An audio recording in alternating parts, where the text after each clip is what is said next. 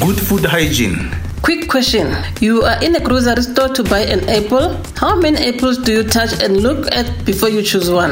Uh, two, three, or maybe four. Did you know that an average person touches six apples before they pick the one? Those dirty, germy, infectious hands have touched the apple you ate without washing. Rinsing with water does not wash away the residue germs or bacteria. Introducing Nolanga Hygiene. Practice good food hygiene.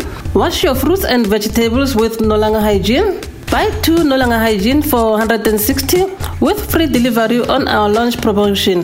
Google or visit our website on nolangahygiene.co.za. Kura Uone by Bongo Maffin.